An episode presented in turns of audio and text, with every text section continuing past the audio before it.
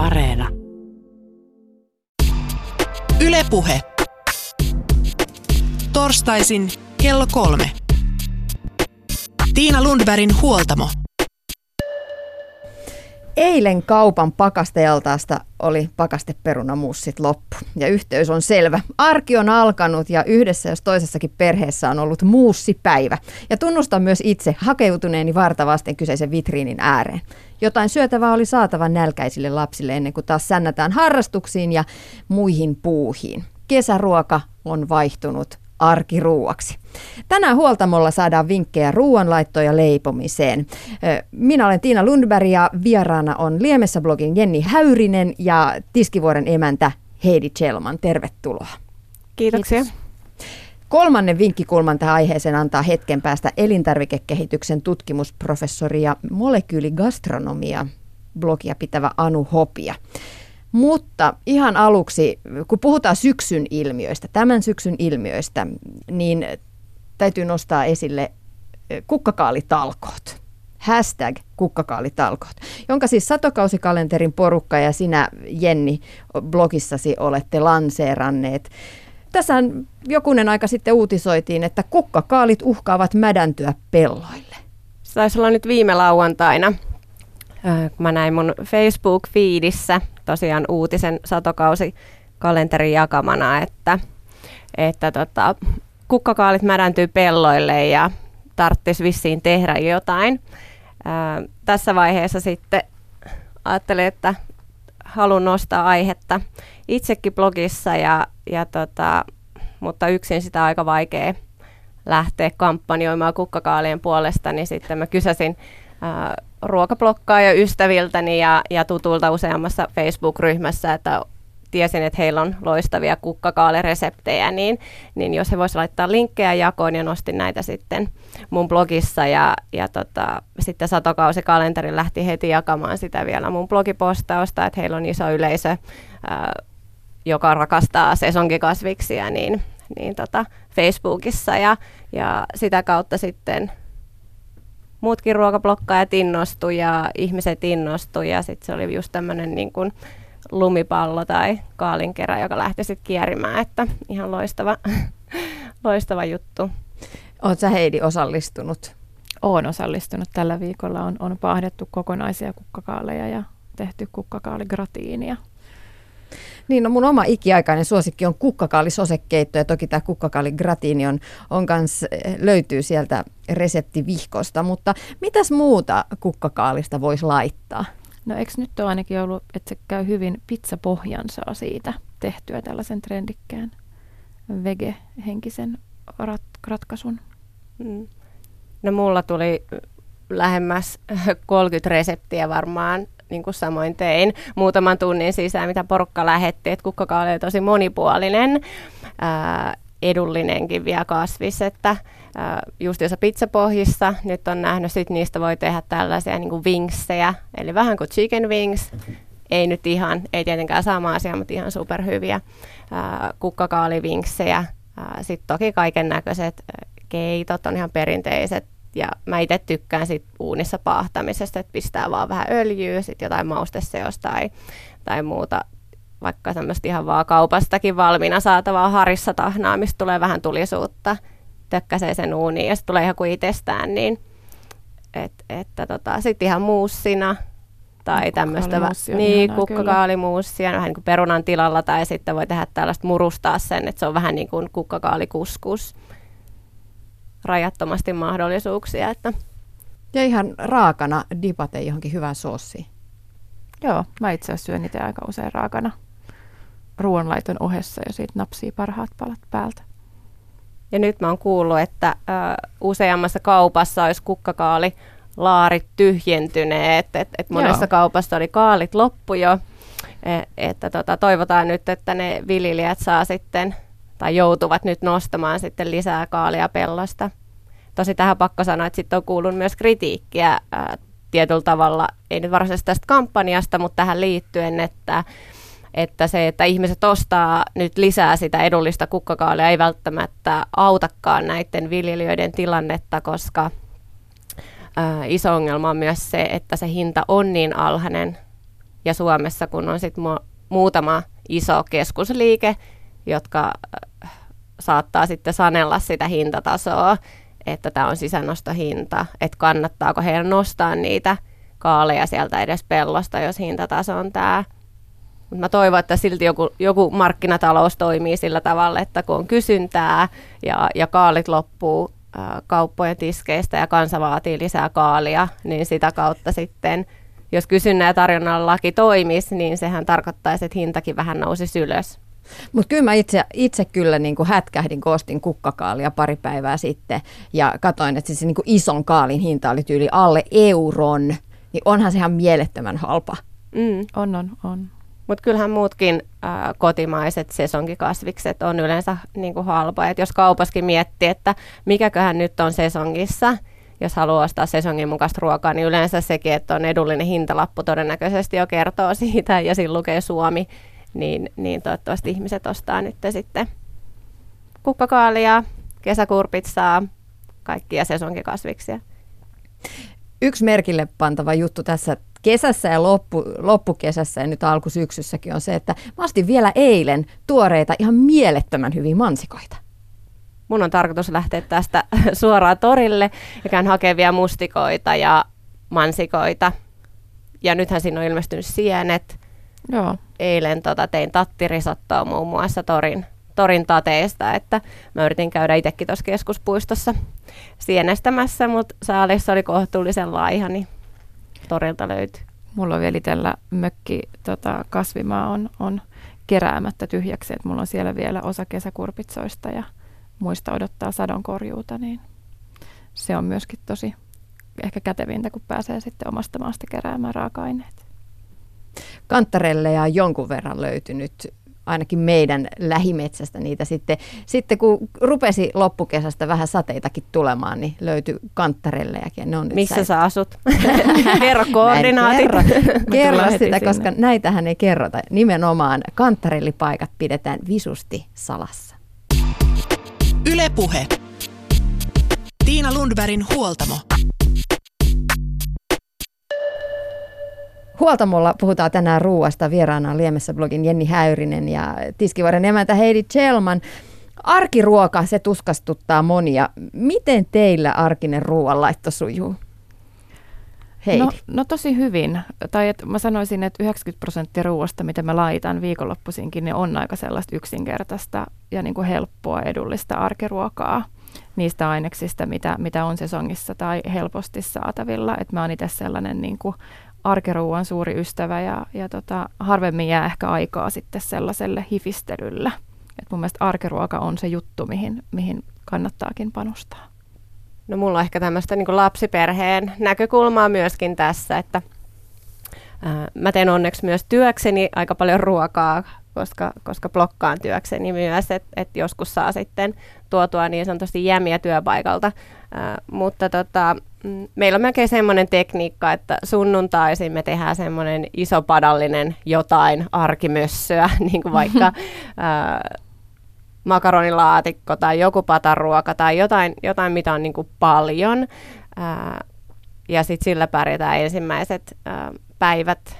Mutta sitten voi sanoa, että niin kun, jos ei nyt joka päivä, niin ainakin joka toinen päivä, niin mä yleensä teen sitten niin kun, ää, arki, arkiruokaa perheelle. Et me ei niin varsinaisia eineksiä oikeastaan syödä yhtään. Et ei, ne ei maistu mulle eikä ne oikein maistu kyllä lapsillekaan. Et jos mä oon joskus yrittänyt, niin, niin tota, poikkeuksena ää, pakastepizza.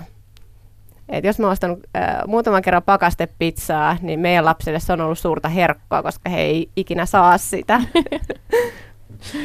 Mutta kyllähän aika moni meistä painii, päivi, jos ei nyt päivittäin, niin ainakin viikoittain sen ajatuksen kanssa, että mitä ihmettä tänään syötäisiin. Kuitenkin ne tuntuu kiertävän ne samat makaronilaatikot ja nakkikeitot siellä äh, ruokalistalla. Mistä voisi saada uusia ajatuksia ja uudenlaista otetta arkiruokaan? Kyllä ne meilläkin niin kuin on monesti tavallaan niitä ihan ää, perussafkoja ää, myöskin, mutta et sitten ehkä semmoisiin niin tavallisempiin ruokiin niin pyrkii tuomaan jotain uutta tai sellainen twistiä, ettei sitten kyllästy. Että mitä mä nyt heittäisin, esimerkiksi vaikka jos tekisi lohikeiton, niin sen voisi tehdä vaikka jollain vähän aasialaisella twistillä tai muuta, että, että tota, mä itse sain inspiraatio, inspiraatiota niin sesonkin raaka-aineista esimerkiksi, mikä on hyvää ja edullista just nyt, niin sitä kautta yleensä, että en mä tiedä, kun mä menen kauppaan, että mitä mä teen, mä katson mitä siellä on, mikä on hyvää, mikä on edullista, ja sitten mä mietin, että aha, tätä me näköjään syödään tänään. Te olette molemmat ruokablokkaajia. Miten ruokablogeilla menee tänä päivänä?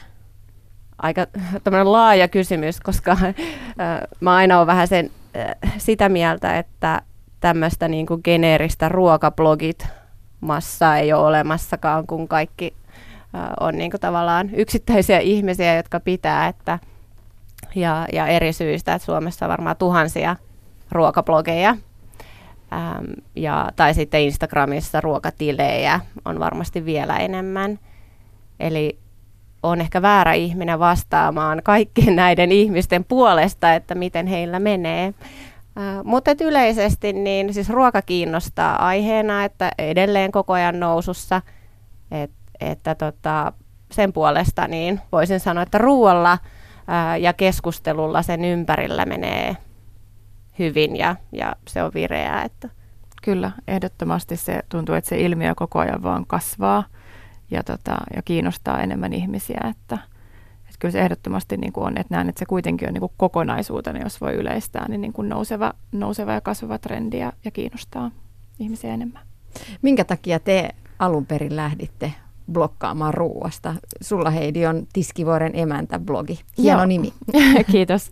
Tota, no mulla oli, mä aina rakastanut ja hirveästi laittaa ruokaa ja silloin, olisiko siitä nyt jo lähemmäs yhdeksän vuotta, kun perustin blogin, niin mä halusin vain jonkun paikan, tota, minne mä saan reseptit talteen, että jos tulee hyviä, niin sitten ne on jossain jemmassa ja aika, aika pitkään niin kuin puuhastelin sitä vähän niin kuin itseksen ja sitten jossain vaiheessa mä huomasin, että, että muutkin kuin mun äiti lukee sitä, jolloin se tavallaan ikään kuin alkoi alkoi jotenkin viemään täysin mennessään ja, ja nyt sitten käytän siihen niin kuin tosi, paljon, tosi paljon aikaa ja, ja se on yksi niin kuin suurista intohimoista tällä hetkellä elämässä. No entä Jenni? Sulla on myös kasvanut sun blogi, oot tehnyt kirjoja ja niin edespäin. Kirjan. Kohta on ah. toinen kirja valmis, ei vielä. Äh, hyvin saman tyyppinen tämä alkutaival kuin Heidillä, että et samoista syistä silloin perustin oman blogin ää, reilu kymmenen vuotta sitten. Ja silloinhan ei niinku ruokablogeista puhuttu. Et se oli enemmän tämmöinen alusta tai vähän niin kuin vihkonomainen reseptivihko, mikä oli siellä netissä. Joo, ne oli aika muutama, ei, ei silloin se ei ollut vielä ihan näissä mittasuhteissa. Ei, Kinus, Kinuskakissa taisi olla hellapoliisi ja oli näitä pastanjauhantaa ja, ja tota, siihen aikaan, mutta että sitten meidän ala on mennyt tosi paljon eteenpäin ja saan olla siinä mukana kehityksessä ja, ja omakin ruokablokkaus on, on niin kuin omasta mielestäni on, on kehittynyt niin ruoanlaittajana ja, ja tota, valokuvaajana ja blokkaajana, että se on se, mikä siinä on mun mielestä mielenkiintoista, on se, että aina voi näistä asioista oppia lisää, että se ei ole tavallaan ikinä valmis. Ää, ja sitten on tullut erilaisia sosiaalisen median kanavia, mitä kautta pääsee keskustelemaan näistä asioista muiden ihmisten kanssa, jotka on myös kiinnostunut ruoasta, niin se on mun mielestä tuonut vaan lisää siihen niin kuin ulottuvuuksia, että ää, nyt tällä hetkellä mä oon taas muutaman ää, vuoden tehnyt sitten täyspäiväisesti töitä yrittäjänä ja, ja, ja tota, ruokablokkaajana ja ruokakuvaajana. Että siitä on niinku edellä, ja yhtä lailla se on harrastus, että en mä pysty sitä niinku erotella, että mikä on työtä ja mikä on harrastusta, että yhtä kaikki. Sitä mä teen niinku aina kaiket ajat, kun on vaan mahdollisuus. Mä kans just tuossa vietin, vietin viikonlopun pimeässä viinikellarissa ruokakuvauskurssilla, missä harjoiteltiin erilaisia tota, niin, valaistuksia ja kuvien käsittelyä ja, ja muuta. Ja se oli ihan mieletön, mieletön workshop, että kyllä se on, on vienyt niin kuin mennessään ja siinä on niin, kuin niin monta, että se ruoanlaiton lisäksi tavallaan se kirjoittaminen ja kuvaaminen ja muu, niin se on aika monipuolinen paletti sitten kuitenkin, että siitä löytyy paljon, paljon eri, erilaista tekemistä. Hmm. Kyllähän siis tekniikan, tekniikan murros, digitalisaatio on tuonut tosi paljon apuvälineitä siihen ja sit, siis ruokakuvaaminenhan on yksi aika iso tämänkin ajan ilmiö. Että kyllähän meistä jokainen suurin piirtein ravintolassa, kun se kaunis annos tulee eteen, niin kyllä siitä otetaan kuvat ja sitten postataan omille tileille noin niin kuin ihan tällaisella niin kuin ruohonjuuritasollakin. Kyllä se on vähän niin kuin, että kaikista on tullut valokuvaaja niin sanotusti, että, että tota, kuvamäärä on lisääntynyt maailmassa ihan älyttömästi, että sinne tuutataan ää, tavaraa niin kuin, en mä tiedä Instagramissa kuinka miljoonia, miljardeja kuvia minuutissa. Ja tota, ruoka on yksi suosituimmista aiheista. Joskus luin, että oliko se nytten kissojen, koirien ja autojen ohella niin suosituin aihe on ruoka. Joo, näin mä muistan myös kuulleeni tämän saman uutisen, että se selkeästi kyllä yhdistää. Mutta se, että blogi pysyy hengissä ja siitä saa elantonsa, niin tarkoittaa myös kaupallista yhteistyötä. Kuinka kiinnostuneita yritykset on tänä päivänä tekemään yhteistyötä blokkaajien kanssa? Kyllä mä näkisin, että erittäin, että se on, on selkeästi niin kuin koko ajan kasvaa. Yritykset on enemmän ja enemmän kiinnostuneita, että – kyllä se on, on jo aika kiinteä osa, osa sitä kulttuuria, mikäli kaupalliseksi blokkaajaksi lähtee. Samat sanat siinä, että, että kyllä se alkaa niin olla tänä, tänä päivänä ä, yrityksissä varmasti, kun mietitään ä, nyt syksyn tai ensi vuoden markkinointia, niin, niin, niin tota, ä, yksi osa siellä ä, muiden medioiden joukossa – että tota, itse teen paljon yritysyhteistyötä ja, ja tota, erilaisia kaupallisia yhteistyötä lähinnä elintarvikealan yritysten kanssa ja, ja se on niin kuin, ä, itselle ihan luonnollinen osa sitä, sitä tota, ammattia ja, ja, tota, ja myöskin mahdollist, voi mahdollistaa ä, parhaimmillaan sitten ä, tavallaan saada isomman vaikutuksen, kun tehdään yhteistyössä isompien yritysten kanssa, niin voi saada sanaa eteenpäin eri tavalla. Ja usein ainakin itse koen, että, että tosi moni niin kuin, reseptiikka tai postaus, minkä, mikä on lähtöisin niin kuin kaupallisesta yhteistyöstä, niin jotenkin se, usein se tuo niin kuin tosi mielenkiintoisen kulman, ehkä sellaisen, mitä normaalisti välttämättä niin kuin ei olisi hiffannut tehdä. Et usein itse asiassa musta tuntuu, että se sisältö on niin kuin jotenkin niin kuin erityisen jotenkin hyvää ja inspiroivaa, mitä tekee. Kun mä jäin miettimään sitä, että, että kyllä se, tokihan se on niin kuin toimeentulon kannalta väistämätöntä ja välttämätöntä tehdä, mutta tuntuuko se myös kahlitsevalta siinä kohdassa, että mun on nyt niin kuin pakko tehdä just tästä, koska mulla on nyt tämä yhteistyö, vaikka oma luovuus menisikin jossain toisessa suunnassa? No ei se kyllä, mä ainakin itse sit valitsen niin kuin yhteistyökumppanit sen verran tarkasti, että mä en, en lähde tekemään sitten niin kuin yritysten tai tahojen kanssa, mitkä ei tunnu omalta. Et mun mielestä se on hyvä sääntö, että periaatteessa sen sisältö, niin se voisi olla siellä muutenkin, vaikka se ei kaupallinen yhteistyö olis, olisikaan. Sama, että valitsen yhteistyökumppanit tarkkaan ää, ja, ja se on niin ollut itselle aina alusta asti tärkeää. Ja toisekseen sitten, että haluan aina säilyttää niissä yhteistyöissä tietyllä tavalla semmoisen niin sanotun taiteellisen vapauden, Eli, eli se ei tarkoita sitä, että yritys lähettää mulle jonkun tiedotteen, mikä nyt mun pitää julkaista mun blogissa, vaan tota, mm, esimerkiksi reseptien kautta. No, helppo esimerkki on se, että mä saan jonkun tuotteen, mistä mä voin sitten ää, testata sitä tuotetta ja kehittää oman reseptin. Että tavallaan sitten niin kuin muuten, muuten kaikki on niin kuin omissa, omissa käsissä ja se on, säilyy se sisältö silti niin kuin oman, oman näköisenä ja aitona.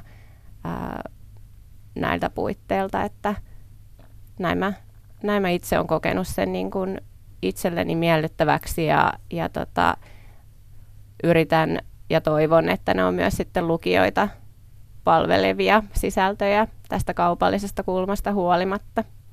Jenni Häyrinen, sä sanoit äsken, että et voi puhua koko Suomen ruokablokkaaja kentän puolesta, että se on niin moninainen ja niin, niin paljon teitä on, mutta millainen yhteisö, onko teille jonkinnäköistä yhteisöä, tunnetteko toisenne, seuraatteko toistenne blogeja? Kurkistus no kyllä, kyllä.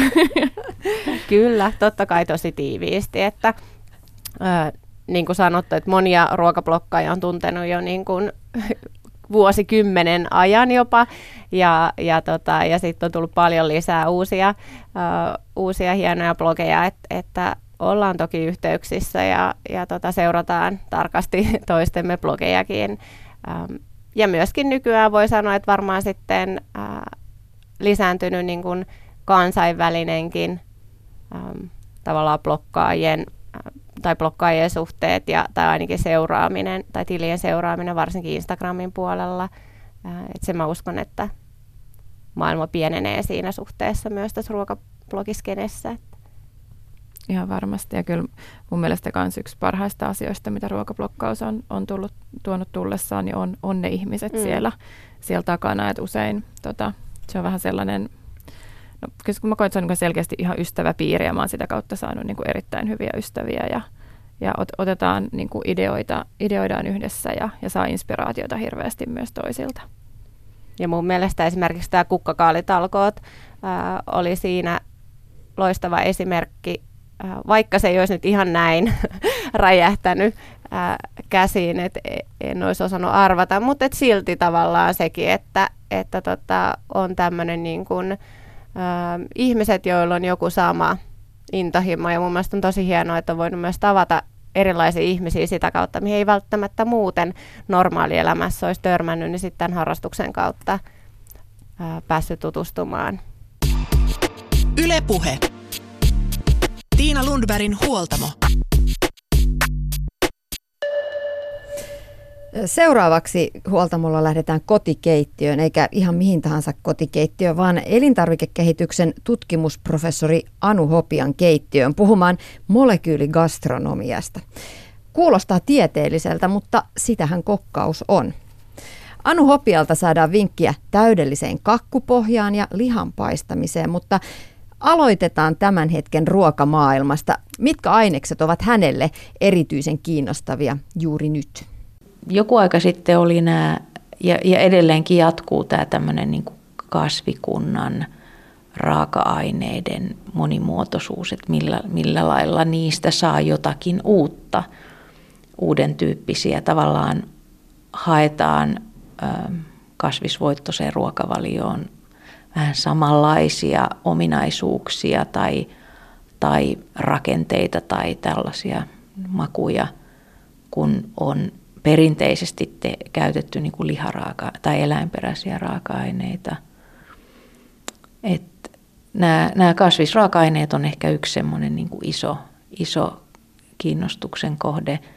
Mutta kyllä sieltä pulpahtaa sitten oikeastaan myös ihan tämmöisiä vanhoja perinteisiä raaka-aineita, niin kuin nämä vähän käytetyt, aikaisemmin niin kuin tavallaan ylen katsotut raaka-aineet niin kuin, niin kuin, ö, liha, lihapuolella tai, tai kalapuolellakin. Että, et sieltä mun mielestä niin kuin löytyy semmoista tavallaan niin kuin uusvanhaa.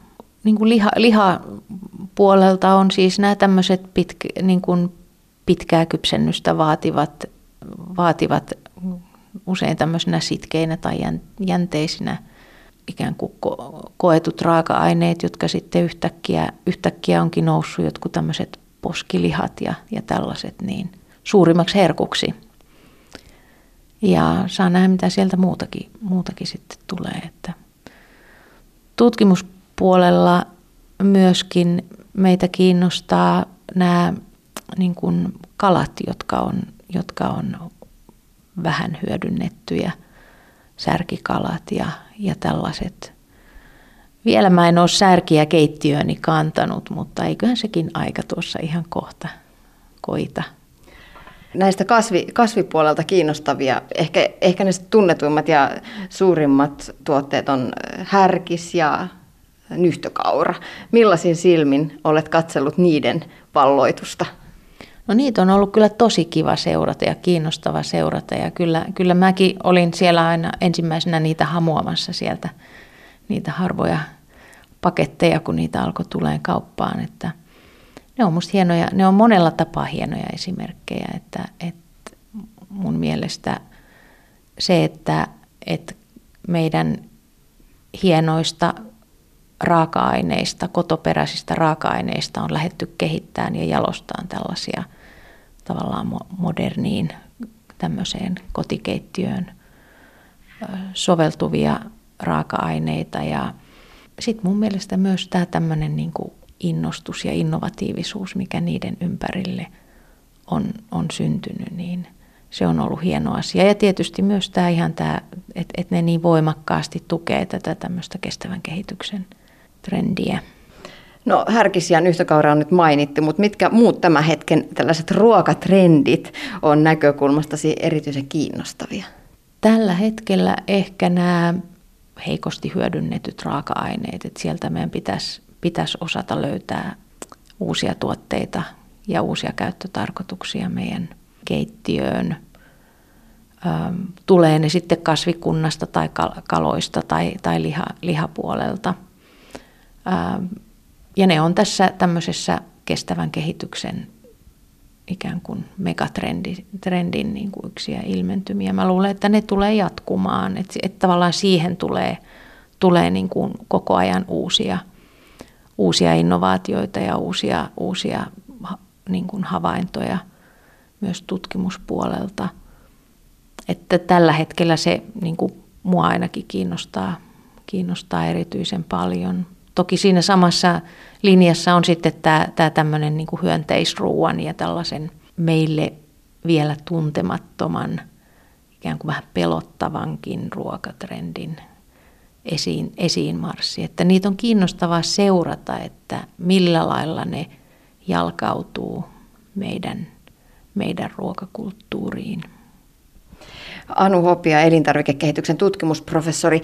Jos puhutaan äh, ruokatrendeistä, niin meillä on tällaisia isoja maailmanlaajuisia laajuisia trendejä, ja yksi niistä on yksilöllisen ruokavalion etsiminen ja se, että jokaiselle ihmiselle ikään kuin löytyisi se vain minulle sopiva ruokavalio. Me miten se sana meni? Ole, syömme kaiketonta ruokaa.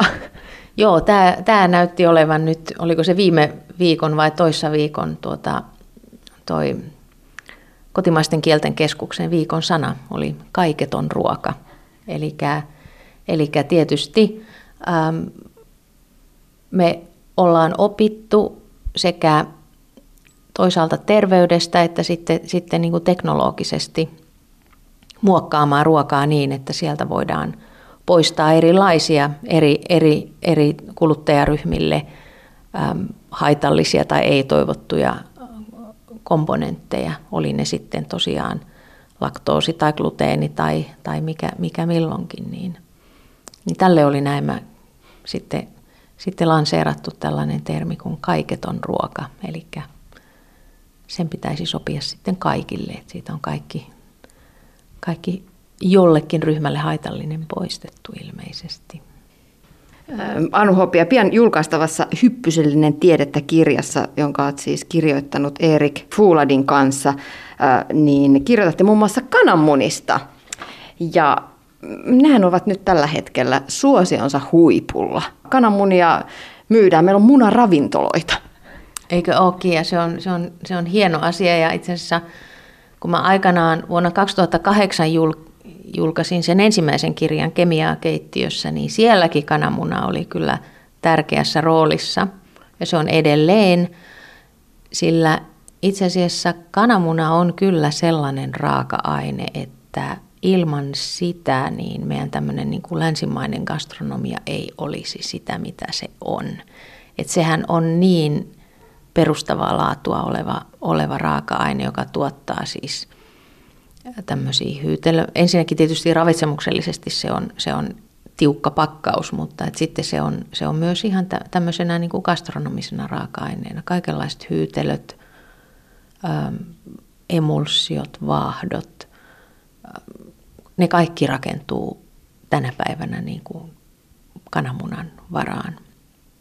Meidän kakut ja kohokkaat ja tietysti munakkaat ja kuinka monta kymmentä erilaista pelkästään – kananmuna ruokaa meidän, meillä onkaan.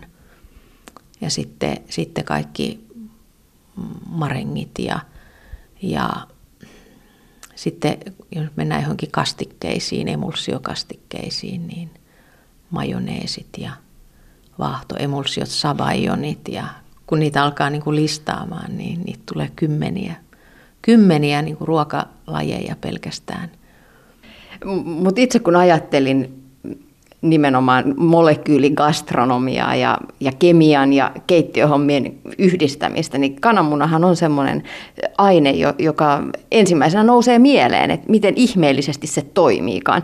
Mm, lapsethan kysyy aika usein tosi kiinnostavia kysymyksiä, joihin aikuinen osaa vastata, koska hän pitää asioita itsestäänselvyytenä. Kuten esimerkiksi se, että kananmunan vaahtoa.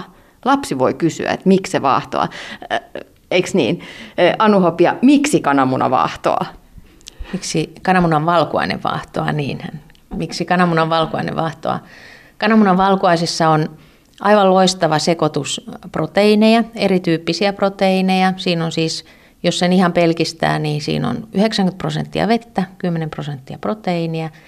Ja siinä on hyvin erityyppisiä proteiineja, jotka siinä vaiheessa, kun, kun siihen alkaa, sitä alkaa vaahdottamaan, siis sekoittaa ilmaa siihen, siihen kananmunan valkuaiseen, niin ne proteiinit lähtee, lähtee muokkautumaan sen mukaan, että millä lailla ne joutuu sen ilman ja veden rajapinnalle – ja, ja ne tosiaan niin kuin yhdessä, mä en ala nyt pitämään tässä mitään pitkää tämmöistä niin kuin kananmunan kemian luentoa, mutta, mutta lähtökohtaisesti siis, siis erityyppiset proteiinit siinä kananmunan valkuaisessa toimii yhteen niin, että sinne syntyy äärimmäisen hieno, vahva ja joustava kalvo aina sen ilmakuplan ympärille. Ja se vielä on äärimmäisen riittosa se kananmunan valkuainen niin, että – jos me aletaan niin siis lisäämään vettä siihen, siihen, tota, siihen valkuaiseen samalla kun me vaahdotetaan sitä, niin sitä vaahtoa syntyy ja syntyy ja syntyy ja syntyy. Ja tota, me ollaan pystytty semmoinen yhdeksän litraa vaahtoa tekemään yhdestä kananmunan valkuaisesta. Mutta et se, se on niinku todella, todella niinku ihmeellinen se kananmunan valkuaisen proteiinikimara. No miten sitten saa estettyä sen, ettei se kakku, johon on vaahdotettu ne kananmunat, niin ei lätsähdä? No se on taas sitten niin kuin pitkällisempi tarina, että ensinhän siihen pitää saada se vaahto aikaan ja sitten kun se kypsyy siellä, siellä tota se kakku siellä uunissa, niin se kohoaminen tapahtuu ensin niin, että se kakku on, se taikina on niin kuin nestemäisenä – ja siinä vaiheessa, kun se taikina on nestemäisenä, niin se lähtee kohoamaan. Ja se mekanismi, millä se kohoaa, on siis se, että niihin sinne vaahdotettuihin ilmakupliin lähtee kertymään sitä höyrystyvää vettä, kun se kakku alkaa kuumenemaan. Se vesihöyry pakkautuu niihin ilmakupliin ja se höyryn paine siellä, siellä sen taikinan sisällä saa sen kohoamaan. No tässä vaiheessahan se on, se on sellainen, että se semmoisesta tärähdyksestä hyvin helposti romahtaa, koska, koska jos sitä täräyttää pikkusenkaan, niin sinne syntyy semmoisia isoja repeämiä ja railoja sinne, sinne kakkutaikinaan tässä vaiheessa, että niitä pitkin se, se kaasu pääsee karkaamaan, jolloin se lätsähtää. Mutta sitten taas, jos sen antaa rauhassa jähmettyä. Ja tässäkin nyt taas ne kananmunan proteiinit toimii tämmöisenä niin kuin hyytelön rakentajana siinä, siinä kakussa. Niin sen antaa nousta. Ja sitten se, sit se kuuma höyry, joka sit puskee kuitenkin siitä sen taikinankin läpi, niin se kypsentää ne kananmunan proteiinit ja se hyytelöi tärkkelyksen. Sinne syntyy sellainen vahva geeli. Sitten se on vahva se rakenne. Sen jälkeen sitä saa täräytellä kyllä, kun se on niin kuin jähmettynyt, eikä se enää lätsähdä. Ja itse asiassa se, siitä kakusta tulee kuohkeampi, jos sen sit siinä vaiheessa täräyttää kunnolla, kun sen ottaa pois uunista. Ja tämä oli myös ihan niin semmoinen hauska pieni, se on siinä kirjassa kanssa, me kerrotaan tämä tarina, kuinka, kuinka oikeasti sä saat kuohkeamman kakun, jos sä teet niin, että sä nostat sen uunista – ja tavalla tai toisella täräytät sen, eli siis tipautat sen semmoisen 30 sentin korkeudelta pöydälle. Siinä se mekanismi on taas sillä lailla jännä, että syy miksi tämmöinen kypsä kakku, kun sen ottaa uunista, sehän usein niin kuin, se on kuohkea alussa, mutta sitten se silleen tavallaan kuroutuu kasaan ja siihen tulee niin kuin helposti kuoppa keskelle. niin syy miksi näin tapahtuu on se, että just se kuuma vesihöyry, joka on, on saanut sen kakun kohoamaan, niin kun se kakun, kakun ottaa pois uunista, niin se vesihöyryhän tiivistyy tietysti takaisin vedeksi. Ja nyt se on niin tiivis se kakun rakenne, että, että, tota, että se ikään kuin, niin kuin kuroutuu ne ilmakuplat pienemmiksi. Mutta nyt jos me täräytetään se kakku, niin me luodaan nyt sinne taas niitä, niitä railoja ja, ja tällaisia niin kuin, semmoisia niin kuin reittejä, joita sitten taas niin kuin, niin kuin ilma pääsee taas ikään kuin ulkoapäin imeytymään sinne, sinne, sinne kakkuun ja sen, sinne ilmakupliin sisälle, jolloin, jolloin tätä kuroutumista ei tapahdukaan.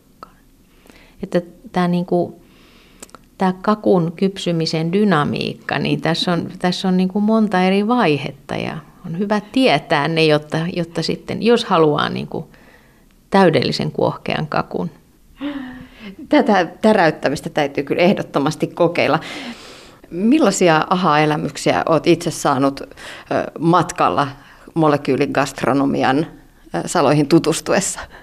Oikeastaan sehän on semmoista, niin kuin, se on semmoista mukavaa puuhaa, että, että kaikkein, kaikkein hauskinta on, on, on lähteä pohtimaan jotakin niin kuin ilmiötä keittiössä, johon esimerkiksi niin kuin joku, joku vaan niin kuin hoksaa kysyä, että – että et miksi hän noin. Et esimerkiksi, että miksi aina sanotaan, että asiat pitää tehdä näin. Esimerkiksi, että miksi ähm, just kananmunan valkuaisvaahtoon ei saa päästä yhtään keltuaista se, sekaan.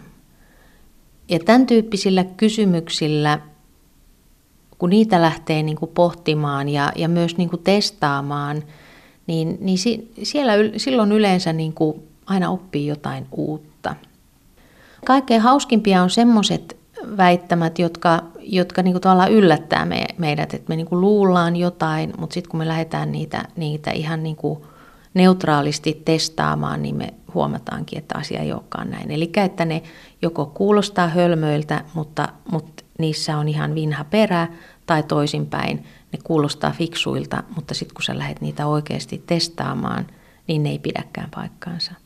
Ja nehän on semmoisia, joiden myötä me aina opitaan jotain uutta. Et esimerkiksi tämä, tämä tota, lihan temperointi oli, oli yksi semmoinen oikein niin kuin, semmoinen, joka mykisti, mykisti meidät niin kuin täysin ja me saatiin kauhean paljon myös niin kuin, kritiikkiä siitä, että ei tuo voi pitää paikkansa. Eli kun me lähdettiin testaamaan tätä, tätä niin kuin yleis, yleisesti siis kaikissa mahdollisissa oppikirjoissa ja joka ainoa guru, alan guru niin kuin kertoo, että kun lihaa kypsennetään, niin ota se vähintään puolta tuntia, mieluummin kahta tuntia ennen pois jääkaapista, jotta se temperoituu niin kuin, niin kuin mahdollisimman lähelle huoneen lämpöä. Ja sitten kun me lähdettiin tätä testaamaan ja tehtiin ihan tällä, tällä tavalla, että, että verrattiin sekä temperoitua että suoraan jääkaapista otettua samanlaista lihapalaa. Mietittiin niiden mittarit, mitattiin paistohävikkiä, mitattiin, tehtiin aistivaraset arvioinnit ja, ja tällaiset sokkomaistatukset, niin me päädyttiin niin kuin kahdessa eri testissä siihen, siihen lopputulemaan, että suoraan jääkaapista otettu liha on vähintään yhtä mehevä ja mon, monella mittarilla mitattuna niin se lopputulos oli sellainen, että se koettiin miellyttävämmäksi. Ja siis paistopinta koettiin miellyttävämmäksi tai mehevyys, tämän tyyppiset ominaisuudet. Ne aina meitä välillä yllättää ja ne, ne on sillä lailla kivoja. Oikeastaan on, on kaikkein kivointa on, on niin löytää sellaisia, sellaisia juttuja, jotka pakottaa ikään kuin vähän tarkastelemaan uudelleen, että mitäs mä oikein tiedänkään tästä asiasta. Ylepuhe. Tiina Lundbergin huoltamo. Näin siis sanoi elintarvikekehityksen tutkimusprofessori Anu Hopia. Tänään huoltamolla tosiaankin saadaan vinkkiä ruoan laittoon ja äsken saatiin vähän leipomiseenkin. Vieraana bloggaajat Liemessä blogin Jenni Häyrinen ja Tiiskivuoren emäntä Heidi Chelman. Nyt tulevaisuudessa täräytellään kakkupohjaa ja paistetaan kylmää lihaa. Miltä kuulosti Anu Hopian tutkimusryhmän tulokset?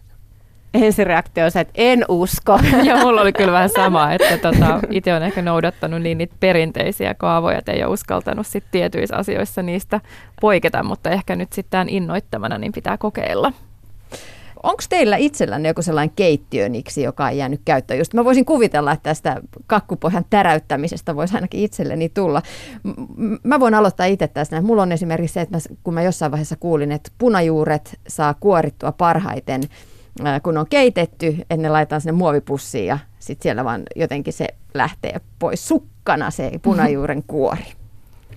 No, tota mulla, pitää kokeilla. Kyllä, mä käyn sitä kokeilla. Mulla ehkä itsellä tulee mieleen, mä oon uppomunissa kokeillut, että niin tuorekelmun sisällä keittää sen, sen kananmunan, niin siitä tulee super kaunis siitä pinnasta ja, ja se rakenne on super hyvä. Se nyt ei ole välttämätön, mutta tällaista olen, olen kyllä kokeillut. Eikö se sulaa se ei, muovi? Ei, ei se pitää siellä ihan pintansa kyllä siellä poreilevassa vedessä.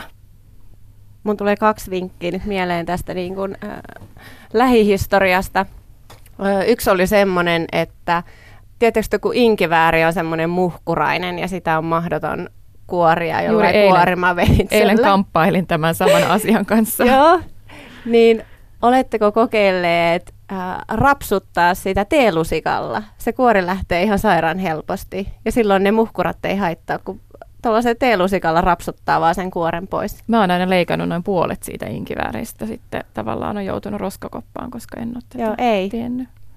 Tämä on yksi. Mm-hmm. Ja sitten toinen, äh, tämä tuli eilen, kun tota, me kuvattiin ruokavideolle Boston kakkua. Ja, ja kun sinne vuokaan alle laitetaan tämmöinen leivinpaperi, niin sehän on usein semmoinen koppurainen ää, ja hankala laittaa sinne vuon pohjalle.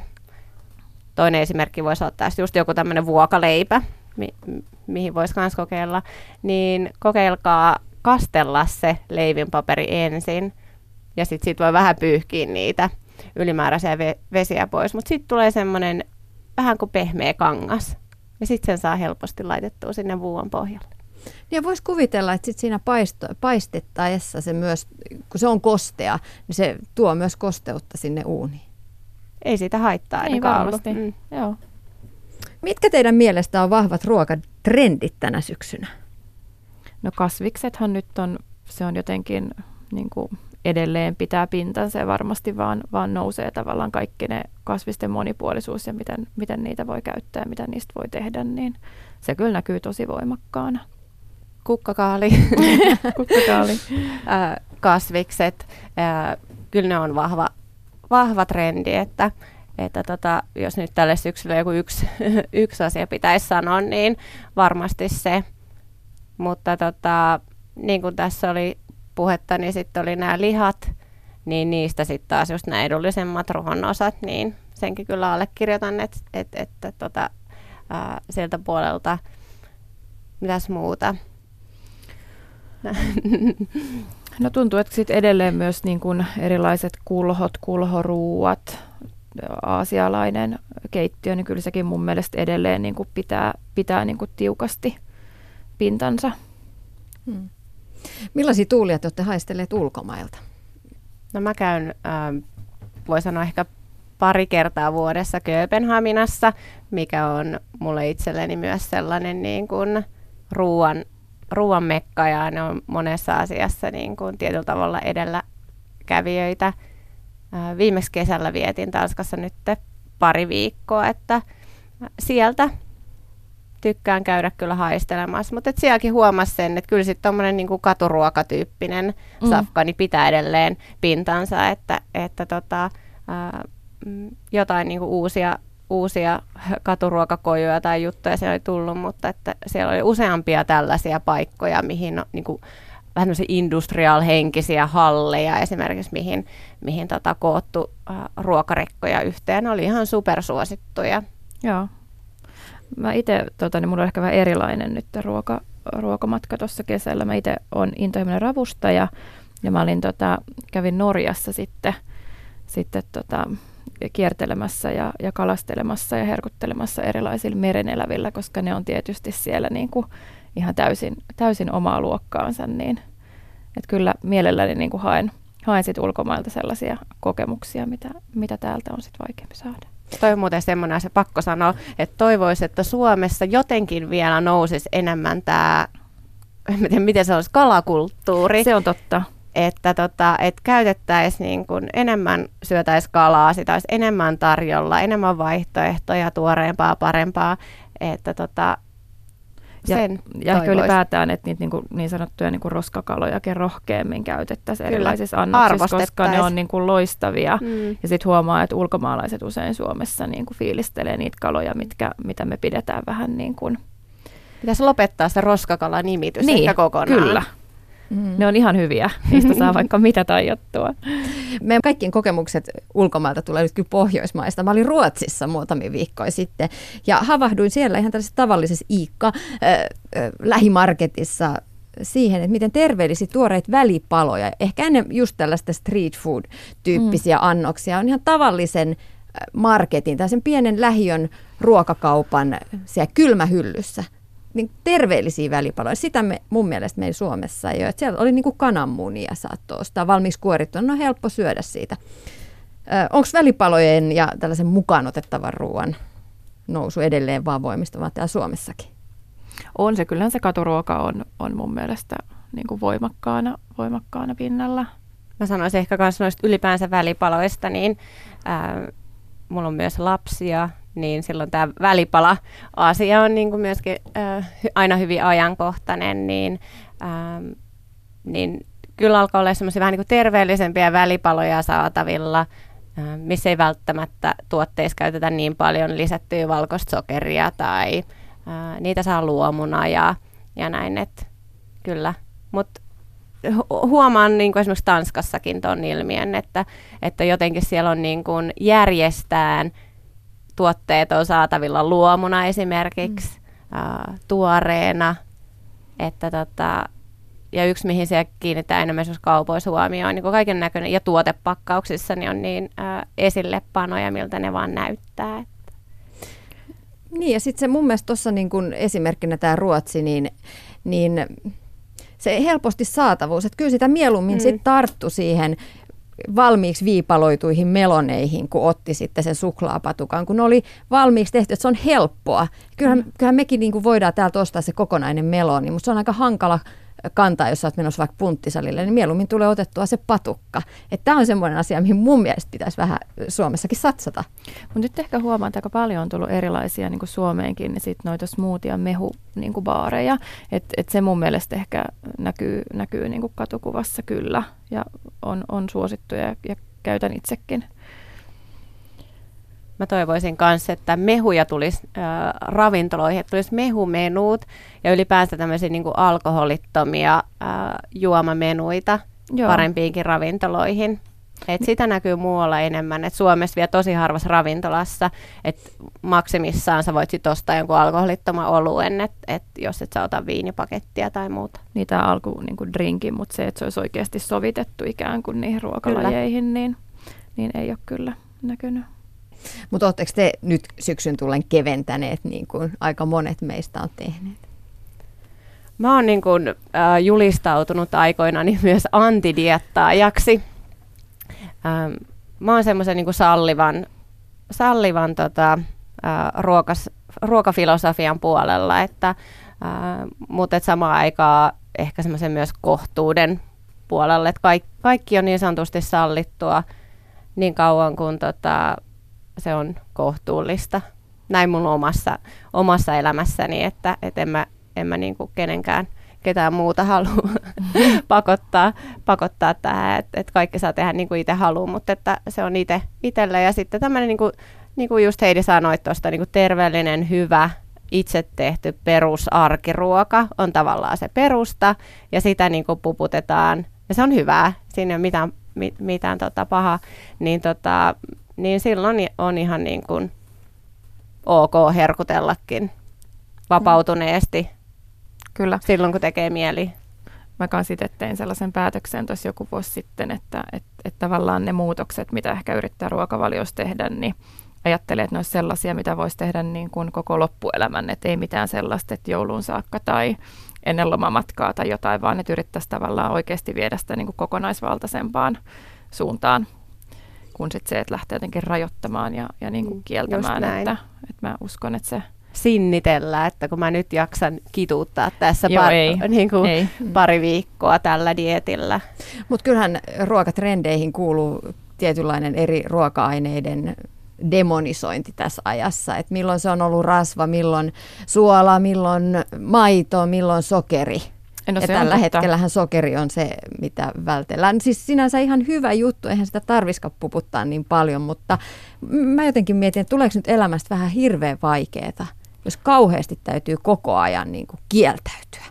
Niin, no, miten mä ehkä itse on sitten ajatellut, kun paljon, paljon toki on ihmisiä, joilla on hirveän niin kuin rajattu se, on se sitten syynä ehkä niin kuin allergiat tai jotkut muut asiat niin kuin enemmän, niin että ehkä sitten jos se on se tapa, niin kuin, mistä saa tavallaan sen hyvän olon tai se tuntuu niin, kuin, niin kuin tuntuu itselle sopivalta, niin mun mielestä se on ihan, ihan tota, ok.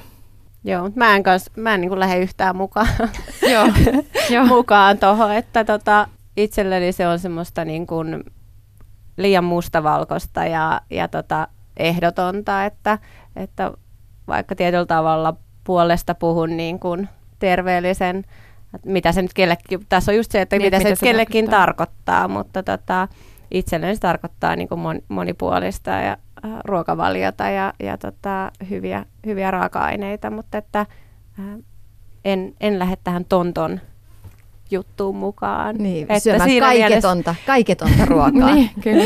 Niin. Heidi, sä oot kertonut, että harrastat ravustusta. Onko Joo. ollut hyvä rapuvuosi? Ihan mieletön, paras kymmenen vuoteen. Mä oon tästä ollut aivan tohkeissaan, ihan mielettömän hyvä. Millaisista aineksista syntyy hyvät rapujuhlat? Ää, no mä sanoisin, että paljon ihmisiä ja niin kuin rento ja hyvä fiilis, että ei, ei niinkään ehkä mene minkään etiketin tai sellaisen, että jotenkin rennolla niin kuin hyvällä otteella ja, ja hyvää ruokaa ja juomaa. Jenni, sä oot valokuvaaja myös. Miten syntyy parhaat ruokakuvat esimerkiksi juuri näistä rapujuhlista? Pikavinkit. Mm, no tärkeimpänä mä pitäisin siitä, että, ähm, tai helpoimpana sanotaan näin aloittelijal- aloittelijalle ainakin, jos haluaa ottaa ru- hyvän ruokakuvan, niin äh, kuvaa hyvässä valossa. Käytännössä varmaan luonnonvalo on paras, sitä on, sitä on kaikille ilmaiseksi saatavilla. Toiseksi se kuvaa vaan yhden värisessä valossa, että luonnonvalo on vähän tämmöistä sinertävää ja sitten taas sisällä usein kellertävää valoa, niin ei niin, että on näitä kahta sekaisin, että niitä kuvista voi tulla sitten helposti joko liian sinisiä tai keltaisia, niin yhdessä valossa, eli vaikka luonnonvalossa. Ja, tota, ja sitten ehkä pitää sen niin kuin ruoan siinä, sen itse ruoan, niin keskittyy siihen niin kuin ensisijaisesti ennen kuin lähtee välttämättä rakentaa sitä kuvaa niin kuin hirveästi edes rekvisiitalle, että jos sä aloitat ruokakuvauksen parissa, niin keskityt siihen ja, ja sitten esimerkiksi ra- ihan pelkästään vaikka raaka-aineet, rapuhan loistava, hieno eläin, niin, niin tota, siitä mä aloittaisin. Ei mennä vielä rapujuhliin tänään. Tänään on torstai ja tänäänkin pitäisi jotain syödä. Mitä tänään syödään? No mä ajattelin tehdä tota, mun tämmöinen kesän, koko kesän niin oikeastaan luottoresepti on ollut perunanachot. Eli tällaiset tota, kesän perunoita siivuttaa ihan, ihan tosi ohueksi ja, ja tota, ä, uunin pellille oliiviöljyä, suolaa, pippuria ja sitten niiden kanssa tota, vaikka sipulia ja tomaattia ja korianteria. Voi tehdä jonkun lihakastikkeen tai, tai juustokastikkeen tai jonkun muun, niin se on aika niin semmoinen juhlava, mutta aika helppo arkiruoka kuitenkin tehdä. Miten sä saat ohuet siivut? Ihan veitselisin. Kestää toki noin vartti, kun ne tota niin, viipaloi, mutta se on sen arvosta, mä lupaan. Jenni Häyrinen, mitä syödään? Kello ei ole vielä sen verran, että mä tietäisin tässä vaiheessa päivää, mitä mä aion tänään syödä. Että tosiaan ryntään illalla sitten töiden jälkeen sinne ruokakauppaa katsomaan, mitä siellä on ja mitä me syödään. Et, että tota, ää, joka tapauksessa arkiruoka on semmoista yleensä, että mitä pitää olla valmiina pöydässä niin kuin maks 30 pinsaa ää, arkisin, että jos sitä ei ole niin kuin Joo. viikonloppuna hyvissä ajoin tehty. Että tota, äm, Ehkä jotain siitä Mitäs? kukkakaalista. Mä oon ostanut tällä viikolla jo tosi monta kukkakaalia. Et ei- pakko ehkä viimeistä ensi viikolla sit siirtyä johonkin toiseen kasvikseen. Kiitokset vierailusta huoltamolla. Kiitos. Kiitos. Ylepuhe. Torstaisin kello kolme. Tiina Lundbergin huoltamo.